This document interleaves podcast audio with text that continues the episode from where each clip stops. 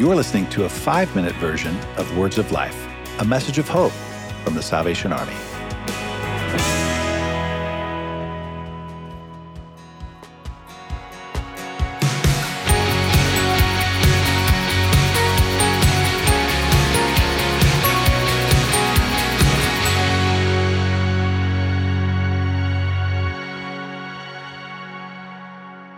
There was a new thing happening between the believers.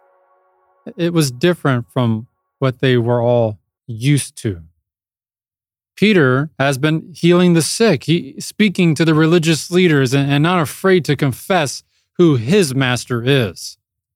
When Jesus ascended into the heavens, a new thing happened. The disciples became bold. Because of this new boldness, thousands were coming to the faith.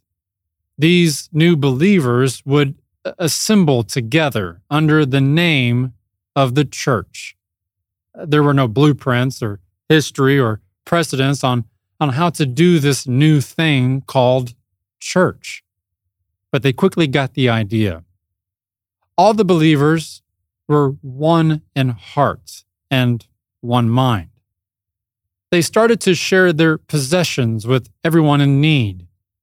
The disciples continued to speak about the resurrection of Jesus and God's grace was upon this new thing called church.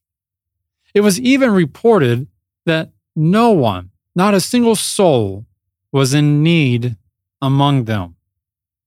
Some of the members even sold their houses and their fields just so that the church could distribute their earnings among the poor. There was a strong concern for others, and the church became a collaboration between its members to care for those who were in need. For not having any blueprints, this sure was a good start. The people were fair, they were loving, they were caring. But like most good things, it wouldn't last forever. Father, we pray now that as we look into this scripture and into this story of your church, we ask that you be with us, clarify, and Lord, we pray that no confusion be brought upon. We honor you in all that we do. In Jesus' name, amen.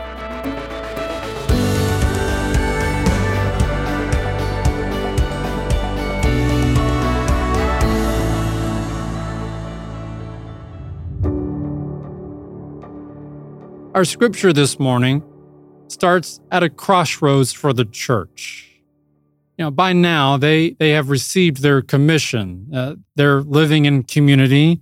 They are adhering to the command that's been given to them, but they seem to be struggling with collaboration. The story that I just spoke about was found in Acts chapter 4. If we travel just two chapters later in Acts 6, the church is having to deal with something that it has never had to do before.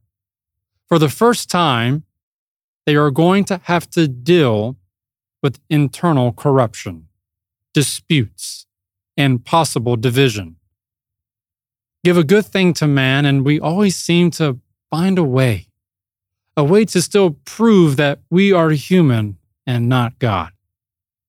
The scripture starts with the positive it says, In those days, when the number of disciples was increasing.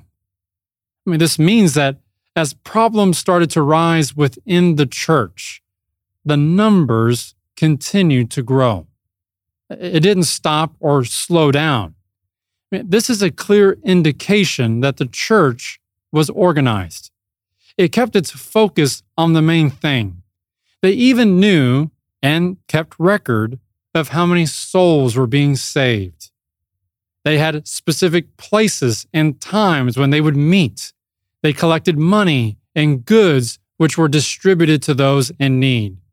Sin was being confronted. All these things indicate that the church wasn't some disorganized, do what you want operation. They knew that they were writing the blueprints for the church and they wanted to get it right. but a new problem was coming to light. One group felt that the other group was getting favored treatment. The scripture says, The Greek Jews among them complained against the Hebrew Jews because their widows were being overlooked in the daily distribution of food. The Greek Jews were complaining that the Hebrew Jews were getting better treatment when it came to food distribution. The Hebrew Jews tended to regard the Greek Jews as unspiritual compromisers within their contemporary Greek culture. And the Greek Jews regarded the Hebrew Jews as holier than thou with all of their traditions. Now, let me tell you what this is.